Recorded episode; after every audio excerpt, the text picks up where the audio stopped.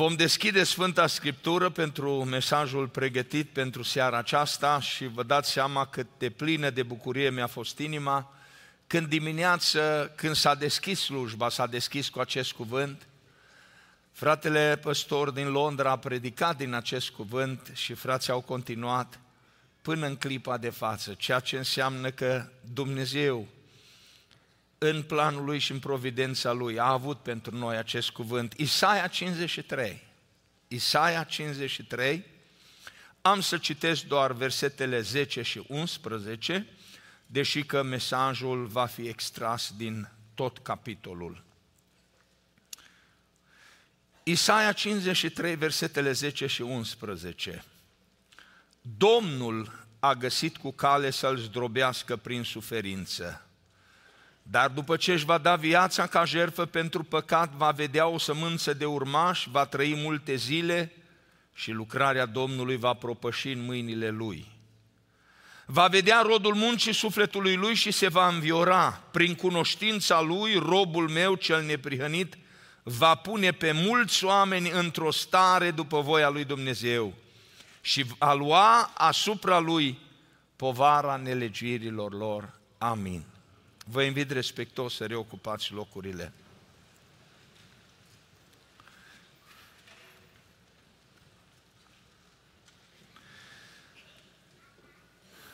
Foarte binevenite pentru Biserica Domnului sunt mesajele provocatoare care, care ne cheamă la acțiune, care se intersectează cu problemele noastre de fiecare zi care vorbesc în mod imediat nevoilor noastre, chiar vremelnice fiind acele nevoi.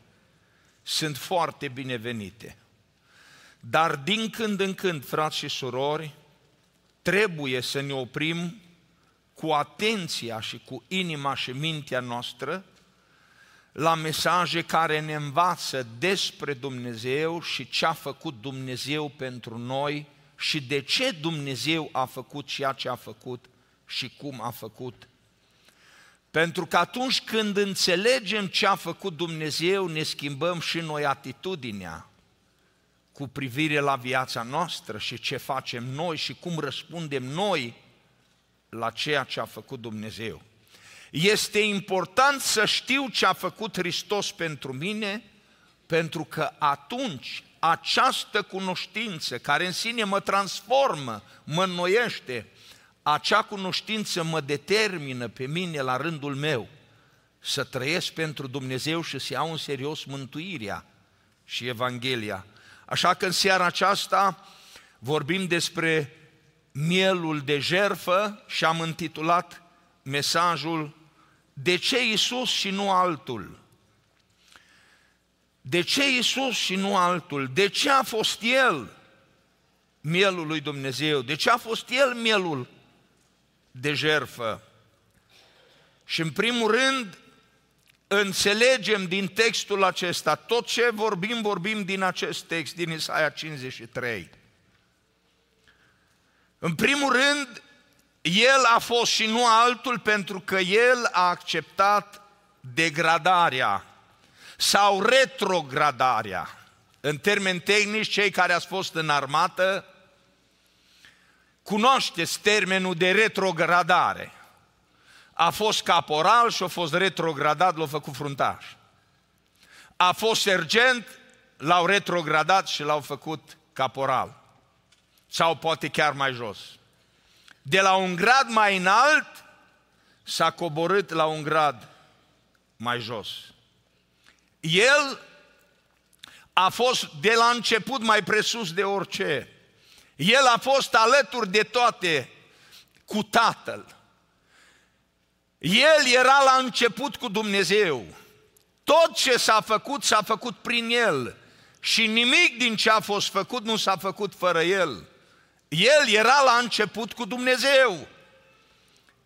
Și totuși, pentru ca să ajungă miel de jerfă, a trebuit să fie degradat a trebuit de bunăvoie, din poziția, din slujba, din slava pe care a avut-o, să se coboare cum mai jos Nu se putea. Ce a însemnat această degradare? E ceea ce oamenii au văzut. Oamenii au văzut lucrul acesta. Degradarea lui a fost vizibilă. Disprețuit. Nu știu câți dintre dumneavoastră ați fost disprețuiți vreodată. Sau vi s-a părut că ați fost disprețuiți. Vreau să vă spun că numai dacă ți se pare că cineva te disprețuiește, ești în stare de lucruri care nu-ți corespund numelui de copil al lui Dumnezeu. Ești în stare să faci ceva. Numai dacă ai impresia că cineva te disprețuiește, să uită cu dispreț la tine, vorbește cu dispreț. Domnul Hristos a fost disprețuit, părăsit. Nu știu cât de, dintre dumneavoastră ați avut prieteni sau membri în, ai familiei care încet, încet s-au retras de către dumneavoastră în slujba de pastorație. Ne este dat din când în când să discutăm cu oameni care se simt părăsiți, care se simt singuri, care se simt lăsați, și cu părere de rău trebuie să spun că sunt, de exemplu, unele neveste care, deși au soți în casă, se simt părăsite. Sunt unii bărbați care, deși au nevasta în casă, se simt părăsiți. Sunt unii copii care, deși au părinți, se simt părăsiți și abandonați. Nu știu când te-ai simțit ultima dată părăsit, dar nu e o stare pe care o cauți e o stare de care fugi. Hristos Domnul a trecut pe aici, disprețuit și părăsit, om al durerii, om al durerii, obișnuit cu suferința. Câți dintre noi am vrea să avem eticheta asta pe frunte, om al durerii? Noi vrem să avem om al fericirii om al succesului, om al bucuriei, om al împlinirii, asta dorim, e ceva natural. Dar pentru ca să ajungem acolo, a trebuit să se pună această emblemă pe Fiul lui Dumnezeu, ca să devină miel de jerfă. Om al durerii, un titlu de care fuge toată lumea. Nebăgat în seamă. Noi spune, noi nu l-am băgat în seamă. Cum te simți când nu te bagă cineva în seamă? Vorbeam chiar în, în seara asta, în birou, vorbeam cu câțiva frați și ziceam, măi, și cu datul ăsta de mână, salutare, pace, pace, e o problemă câteodată că vii într-un loc și trei frați acolo și mie mi se întâmplă și dumneavoastră vi se întâmplă. Îți trei frați acolo și dai mâna, unu, doi, trei. Pace, pace, pace. Și te întorci, mergi și vorbești cu altcineva și vii înapoi la ăștia trei, dar ăștia trei ești cinci acum. Sunt cinci.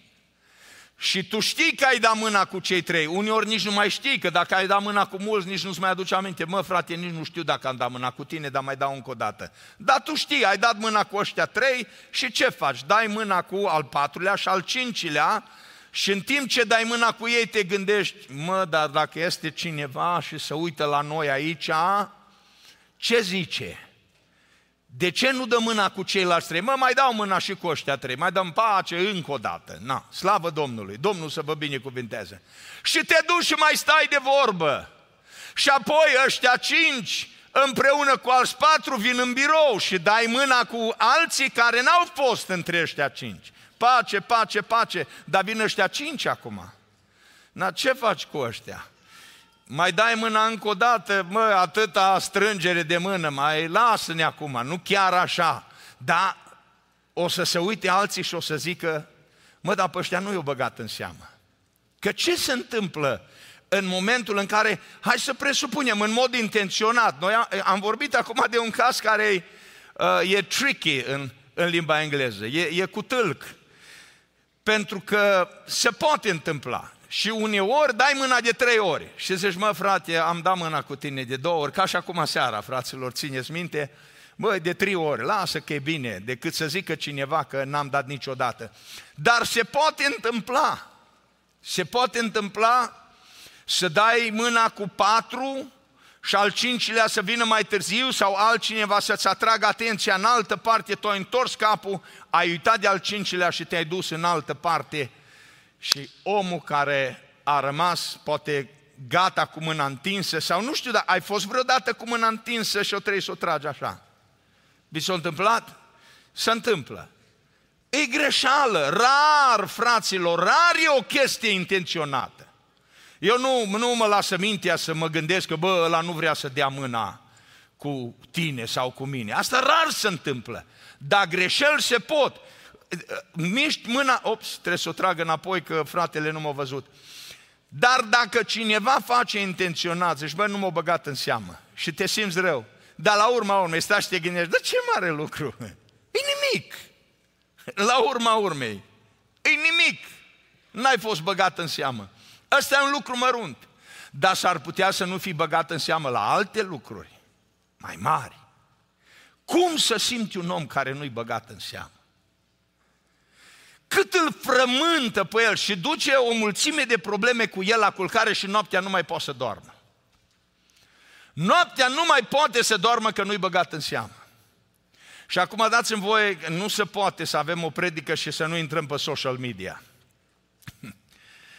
Dați-mi voie să vă spun că unii sunt chinuiți din cauza că sunt pe social media și prietenii lor nu reacționează cum așteaptă ei. Și acum adrenalina e pompată în inima oamenilor în funcție de ce spun alții. Dacă i-a plăcut, dacă o pus inimioara aceea, că văd că se pune inimă care înseamnă, oh, I love this, să pune like-uri, nu știu ce să mai pune, să pune bătăi din palme, să, cred că sunt multe simboluri acolo care, dacă ai zis ceva sau ai pus ceva, e reacția altora. Fai, dacă ai pus ceva și nu e reacție cum te-ai așteptat, puh, te duci la culcare, nu mai poți să dormi. Nu mai poți să dormi. Și alții, prin faptul că le place sau nu le place, de ce ai făcut sau de ce ai zis tu, și-o lua pacea și liniștea, zici, bă, fii atent, nu mă mai bagă, nu mă mai bagă în seamă. E atât de adâncă și de profundă dorința omului ca să fie băgat în seamă, să fie vizibil, să fie alții atent cu el, că dacă simte că e respins, dacă simte că e marginalizat, dacă simte că nu-i băgat în seamă, moare încet. Despre Hristos Domnul, Fiul lui Dumnezeu, care a avut toate drepturile și toate titlurile mai înalt decât oricine din univers, n-a fost băgat în seamă de oameni. A fost călcată în picioare Dumnezeirea și personalitatea Lui nebăgat în seamă. Nu numai că nu l-au băgat în seamă, zdrobit și smerit. E o calitate, e o frumusețe, e parte din evlavie ca omul să se smerească. E plăcut, e frumos, dar dacă te smeresc alții, nu-i plăcut deloc. Nu e plăcut deloc. Când alții te smeresc, când tu te smerești, când noi ne smerim, e frumos, e plăcut, e o atmosferă faină, un frate, o soră, oameni smeriți, oameni pocăiți, oameni la locul lor. Dar dacă alții te smeresc, e mult mai greu. Și lucrul ăsta e greu de acceptat. Acum, în cazul Domnului Hristos, El le-a primit lucrurile acestea și au fost vizibile, le-a acceptat de bună voie, de ce a fost el mielul? Pentru că el a acceptat această degradare. Frați și surori, niciodată nu cred că o să putem înțelege sau pătrunde suficient cât de sus a fost el și cât de jos a coborât. Și toate pentru ca să ne salveze. Să primească titlul de miel de jerfă. Mielul de jerfă nu ajunge de la slavă la slavă, ci a ajuns de la slavă la rușine. la zdrobire, la umilire, la nebăgare în seamă, la durere, la părăsire, la disprețuire. Și el toate acestea le-a luat asupra lui de bunăvoie. El a acceptat să fie degradat. În al doilea rând, a acceptat să devină o substituire. A acceptat ca să ne substituiască pe noi. El să preia locul nostru. Noi trebuia să fim acolo, dar El a acceptat ca să meargă El în locul nostru. Cineva trebuia să accepte lucrul acesta și El a fost singurul care a acceptat. A acceptat ca să se coboare mai jos de unde nu se putea și a acceptat ca să ia locul nostru. Asta e ceea ce realizează Dumnezeu. În degradare ceea ce văd oamenii, noi am văzut, așa spun, el a crescut înaintea Domnului ca o draslă slabă, n-avea frumusețe, n-avea strălucire, noi ne-am uitat la el, a fost disprețuit, părăsit de oameni. Asta e ce am văzut noi. Dar în aceasta Dumnezeu făcea substituirea. Ne-a scos pe noi de acolo și l-a pus pe Hristos. Ne-a scos pe noi din moarte și l-a pus pe El în moarte. Ne-a scos pe noi de sublestem și l-a pus pe El sublestem. Ne-a dat nouă neprihănirea și l-a făcut pe El cel neprihănit să fie păcat pentru noi. A avut loc o substituire, asta a realizat Dumnezeu. Și lucrul ăsta nu e mic, nu e mic, fraților. Și ca să cugetăm un pic la chestia asta, aduceți-vă aminte de când ați fost copii sau chiar acum. Acum când ați fost copii, probabil că ați luat o nuia sau o palmă, că se mai obișnuia pe vremuri. Era, la noi era lingura de lemn lingura de lemn era la noi, la părinții mei, când eu eram copil, era nuiaua. În casă, cum intrai în casă, pe partea dreaptă, era așa un, un square, un pătrat, un rectangular shape, din lemn, cu cuie, era cuierul. Acolo se agățau hainele, când venea cineva își dădea haina jos și își agăța, era cuierul. Dar cuierul avea ultimele rânduri de cuie sus, pe latura de sus. Și acolo era așezată nuiaua, că noi n-ajungeam acolo, la nuia. Și era nuiaua. Și mama, tata mai rar, că tata n-a trebuit să o folosească, la el era destul dacă se uita așa mai serios, la noi că îngheța sângele în noi. Dar la mama, mama ne arăta nuiaua și unii dintre dumneavoastră din generația mea știți lucrul ăsta. Vi s-a întâmplat vreodată să luați o nuia care trebuia să o ia fratele sau sora? Câți, hai să facem un test. Câți dintre dumneavoastră, când ați fost copii, ați fost odată măcar pedepsiți pe nedrept? Că altcineva din familie trebuia pedepsit. Vă rog, ridicați o mână dacă vă aduceți aminte așa. Și uitați-vă, oameni de 50-60 de ani care își aduc aminte, au fost traumatizați. Că altfel ați fi uitat. Dacă n-ar fi avut nicio valoare lucrul respectiv, l-ați fi și uitat. Ați mă, nu știu, nu mai țin minte. Dar ții minte. Poate ții minte și momentul. Ții minte și câte ți-o dat. Ții minte și unde ai fost. În camera în care ai fost. Ții minte și ce-a făcut sora și 50 de ani de atunci. De ce?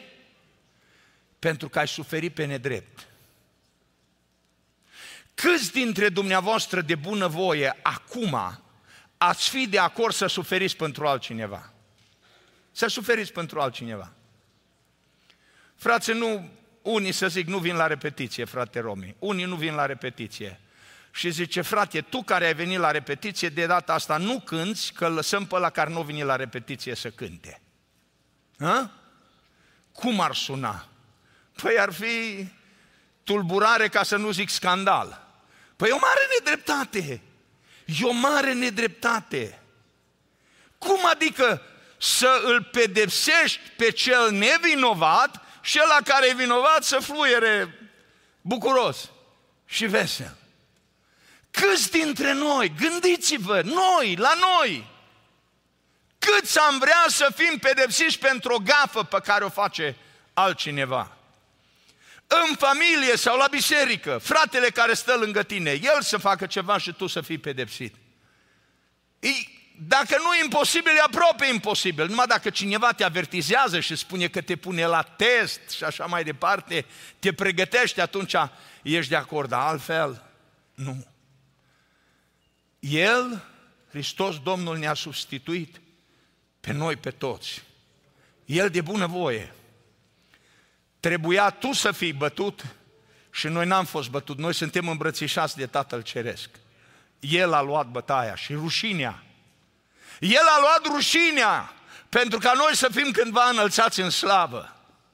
El a acceptat moartea pentru ca noi cândva să beneficiem de viața veșnică. Frați și surori, orice lucru bun de care beneficiem astăzi este pentru că într-o zi mielul de jerfă ne-a substituit pe noi. Și a zis, Doamne, nu ei, iau asupra mea. El a luat asupra lui. Observați de câte ori în capitolul acesta și în câte versete se menționează faptul că pentru ei a luat asupra lui ceea ce trebuia să ia alții. El a fost substituirea noastră. Lucrul ăsta e extraordinar. De ce este el mielul de jerfă și nu altul? De ce? Pentru că el a acceptat să fie degradat, pentru că el a acceptat să devină substituire. De ce? Pentru că el a trăit neprihănirea. În timp ce era bagiocorit, în timp ce era degradat, în timp ce ne-a substituit, în timp ce a suferit, în timp ce a dus povara, în timp ce a dus rușinea, el a trăit neprihănirea, ne arată versetul 9, scoate în evidență într-o singură frază, măcar că nu săvârșise nicio nelegiuire și nu se găsise niciun vicleșug în gura lui.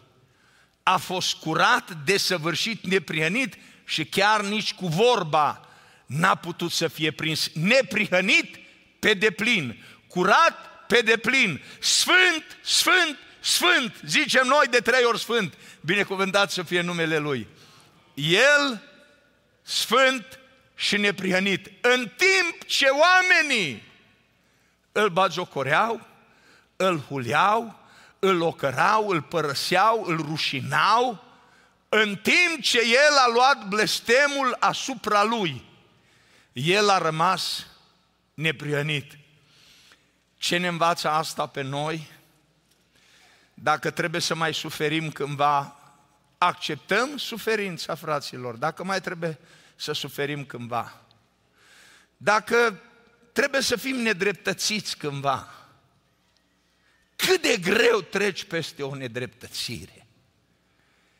Mai poți să înghiți? Mai poți să accepti?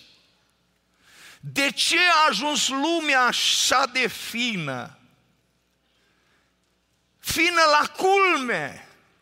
Nu cumva să super pe cineva, nu cumva să jignești pe cineva, nu, nu cumva să ataci pe cineva sau ceva, nu cumva. Parcă am fi din mătase, parcă am fi înveliți în haine de aur, parcă toți am fi fii de miniștri și de prinți și de regi, parcă toți am umblat pe străzi de aur deja. Lumea a ajuns să fie așa de sensibilă, nimeni nu mai acceptă să fie îndreptat, pentru că noi nu trăim în neprionire. Dacă este o îndreptare, dacă este un atac, este pentru ca să fim corectați. Fraților, cum poate să fie îndreptat un om dacă nu îi se spune că e vinovat, că e greșit? Cum poți să îndrepți un bețiv dacă omul nu înțelege că beția e un păcat și că nu-i bine să bea? Cum să-l îndrepți? Îi spun, oh, mie îmi place de toți bețivii, hai că mai bem câteva pahare și în timp așa o să vedem ce va fi. Cum? Cum să oprești pe un om care privește locuri unde nu trebuie să privească dacă nu îi spui lucrul ăsta și poate să fie jignit? Sunt atâtea categorii de oameni. Nu cumva să ataci bărbații, nu cumva să ataci femeile, nu cumva să ataci LGBTQ, nu cumva să ataci pe ăștia cu avorturile, nu cumva, nu cumva să ataci că se supără, să supără, jigniți, you hurt their feelings. Dar cum am ajuns noi la mântuire? Nu pentru faptul că cineva le-a luat pe toate asupra lui și le-a acceptat pe toate cu nedreptate, dar el a rămas neprihănit. Cum să ajungi la neprihănire? Dacă tu nu te oprești din ceea ce e rău. Chiar acum eu rămas în minte, chiar acum între, între slujbe fiind la masă cu familia, una dintre fete mi-a arătat un videoclip. și prima dată m-am... Uh, era să-l opresc. Am zis, asta nu, nu, man, ăsta e nebun, mă, dar ce? Ce, ce e asta? Și era un păstor de culoare care a început să vorbească și a zis, zice, uh, eu apreciez bărbații care își bat nevestele. Eu iubesc bărbații care își bat nevestele. Eu vreau să spun că am inima deschisă pentru bărbații care își, își bat nevestele. Acum eu nu reproduc 100%, că nu rețin toate cuvintele lui. Eu vă transmit mesajul în interpretarea mea și în traducerea mea.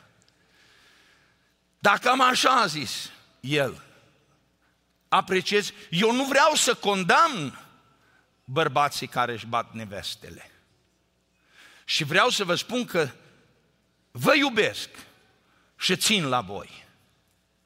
Și apoi o schimba nota și o zis, Fraților, nu vi se pare că așa facem noi când vorbim despre LGBTQ? Prima dată spunem, o, oh, dar noi vă iubim, noi vă apreciem, noi facem disclosure-ul ăsta, noi vă înțelegem, noi suntem alături de voi, noi, noi vă prețuim și vă iubim.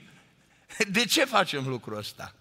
De ce trebuie să cocoloșim? De ce trebuie să învelim? De ce, de ce nu trebuie să facem ce zice Dumnezeu și să spunem ce e drept e drept și ce e strâmb e strâmb. Pentru că oamenii au ajuns așa de sensibili, până și credincioșii din biserică, ei să simt jigniți dacă au impresia că ai jignit pe cineva sau ai supărat pe cineva de la Amvon. Dar, fraților, Amvonul ăsta este în primul rând să ne învețe, să ne descopere adevărul. Ăsta, în primul rând, de asta ne-a dat Dumnezeu cuvânt, ca să ne descopere adevărul și când ni se descopere adevărul, noi ne raportăm la adevăr și ne ajustăm viața după adevăr. Și apoi amvonul ăsta e ca să îndrepte, să corecteze, să mustre, să îndemne. Dacă nu se face lucrul ăsta, oamenii nu ajung la neprihănire. Și trăim într-o societate, într-o lume care trăiește cum vrea, fără nicio responsabilitate și cred că merg în rai, pentru că Hristos a plătit totul și ei n-au absolut nimic de făcut.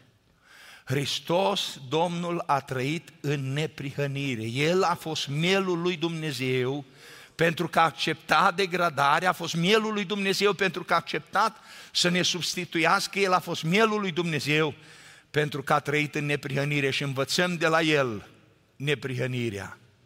Și în al patrulea rând, pentru că le-a făcut pe toate acestea, a primit promisiunea răsplătirii. Este o răsplătire care vine în urma degradării, vine în urma substituirii, în urma neprihănirii, este o răsplătire extraordinară pace, vine pacea, pentru că asupra lui a mers pedeapsa. Pedeapsa care ne dă nouă pacea a căzut peste el. Peste el a căzut pedeapsa, să inversăm lucrurile. Peste el a căzut pedeapsa ca peste noi să vină pacea lui. Asta e promisiunea. De ce au copiii lui Dumnezeu pace? De ce ai tu pace, frate? De ce avem noi pace în inimă? Pentru că a căzut peste el pedeapsa lui Dumnezeu. Asta e răsplătirea. El a acceptat să cadă pedeapsa pentru ca să primim noi pacea.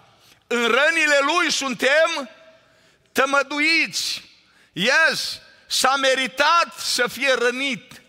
A fost el rănit și a suferit el pentru ca milioane să fie tămăduiți. Și mulți dintre noi de aici am trăit această experiență. Nu numai că ne-a tămăduit sufletul, ne-a tămăduit și trupul binecuvântat să fie numele Lui.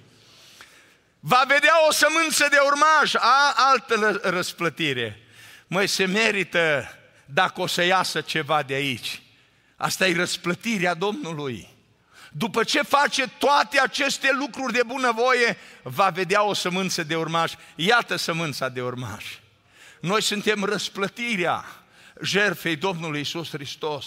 Asta a fost promisiunea, va vedea o sămânță de urmaș. Iată, după 2000 de ani, o sămânță de urmaș care răspund mesajului vechi de 2000 de ani. El a murit în urmă cu 2000 de ani și pe tine te afectează azi. Azi îți atinge inima. Azi poți să strigi amin și aleluia, azi poți să plângi, azi poți să fii cercetat în urma ceea ce a făcut El în urmă cu aproape 2000 de ani. Asta e extraordinar, asta e minunea lui Dumnezeu, fraților. Pentru că tu ești afectat azi de ce a făcut El în urmă cu 2000 de ani. Du-te în România și vezi că e o generație care nu mai a, nu se mai vede că e afectată de comunism. Cei care sub 40 de ani, habar n-au ce înseamnă comunismul. În România, du-te în țările fost sovietice și nu mai sunt afectați oamenii. Că acum se naște din nou, că dacă ar fi afectați, nu se naște din nou comunismul. Nu vedeți cum se naște puiul ăsta, monstrul ăsta, dinozaurul ăsta, se naște din nou în lume. Că au uitat oamenii. După 50 de ani au uitat oamenii de comunism. Dar după 2000 de ani, Biserica Domnului Isus Hristos n-a uitat de ce a făcut mielul lui Dumnezeu pentru noi. Pentru că ceea ce a realizat El n-a putut să realizeze nimeni. El este singurul Dumnezeu adevărat din Dumnezeu adevărat, singurul mielul lui Dumnezeu. Dacă stai în biserică în seara asta, E datorită lui și o răsplată pentru munca lui, pentru truda lui, pentru jertfa lui, pentru dragostea lui, pentru neprihănirea lui.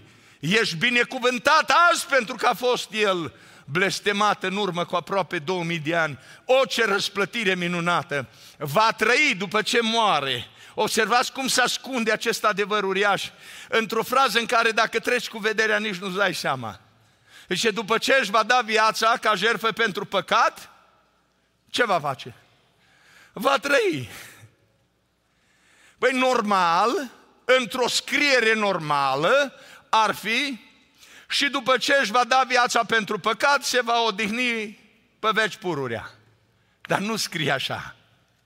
Acolo e promisiunea învierii. Încă de acolo e promisiunea învierii. După ce își va da viața pentru păcat, va trăi multe zile și lucrarea Domnului va propăși în mâinile Lui. Promisiunea învierii.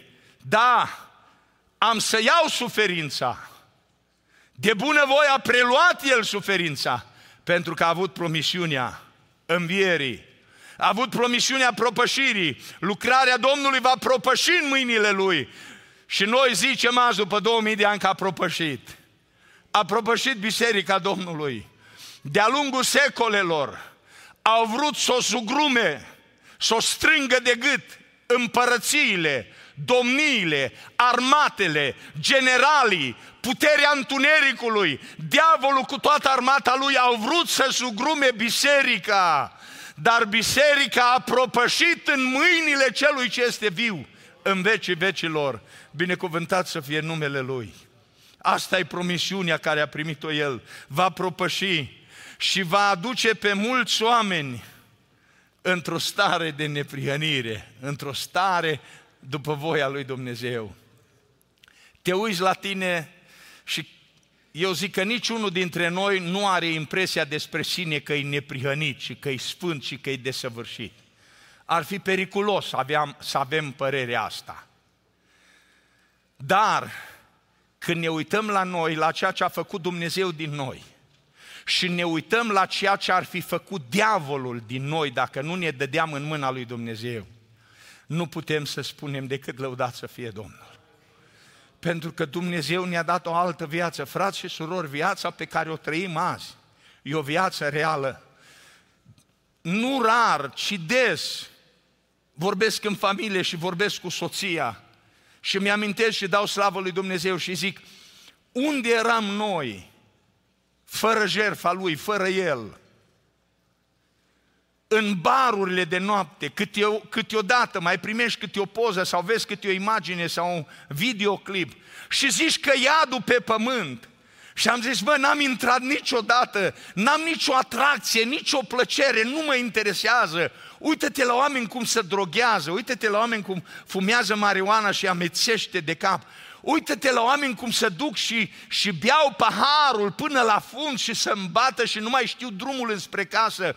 Uită-te la oameni cum sunt chinuiți de cel rău, cum își risipesc munca, viața și banii și apoi vin în biserică și vezi copiii lui Dumnezeu care au soț și soție, copii, nepoți și strănepoți, care dau slavă lui Dumnezeu, care îl binecuvintează pe Dumnezeu, care ajută pe orfan și pe văduvă, care zidesc împărăția lui Dumnezeu. Te uiți în viața ta și nu poți să zici că tu ești grozav. Noi toți împreună zicem asta e datorită Domnului.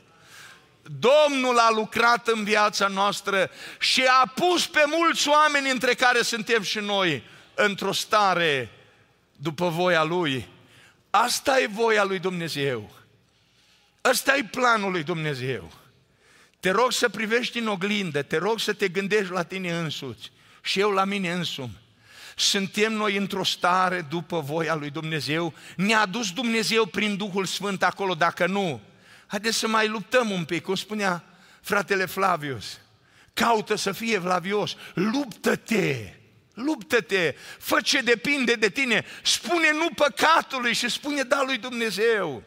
Spune nu pierderii de timp și spune da Evangheliei și rugăciunii.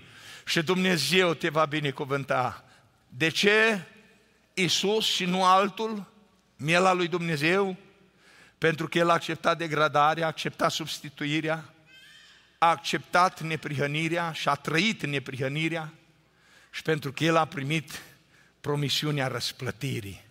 Și noi suntem parte din răsplătirea Domnului și mulțumim lui Dumnezeu că ne-a așezat în rândul acelor amântuiți. Și mulțumim lui Dumnezeu în seara aceasta și îl binecuvântăm pentru dragostea Lui. Dorim să ne rugăm în continuare pentru copiii bisericii, și învățătorii de la școala duminicală. Dorim să le mulțumim părinților și copiilor că se silesc să vină la nouă la casa lui Dumnezeu la rugăciune. Acum vreau să vă spun ceva și să admit ceva. Eu nu cred că e ușor. Pentru unii dintre voi e foarte greu. În primul rând, unii dintre voi, și acum eu aplic predica, eu am făcut preludiu și acum aplic predica. Pentru unii dintre voi, ca părinți, e greu pentru voi să veniți la ora 9 la rugăciune. Și voi trebuie să recunoașteți lucrul ăsta. Și dacă e greu pentru voi să veniți la ora 9 la rugăciune, cum să nu fie greu pentru copii? Mai ales că copiii nu înțeleg rugăciunea.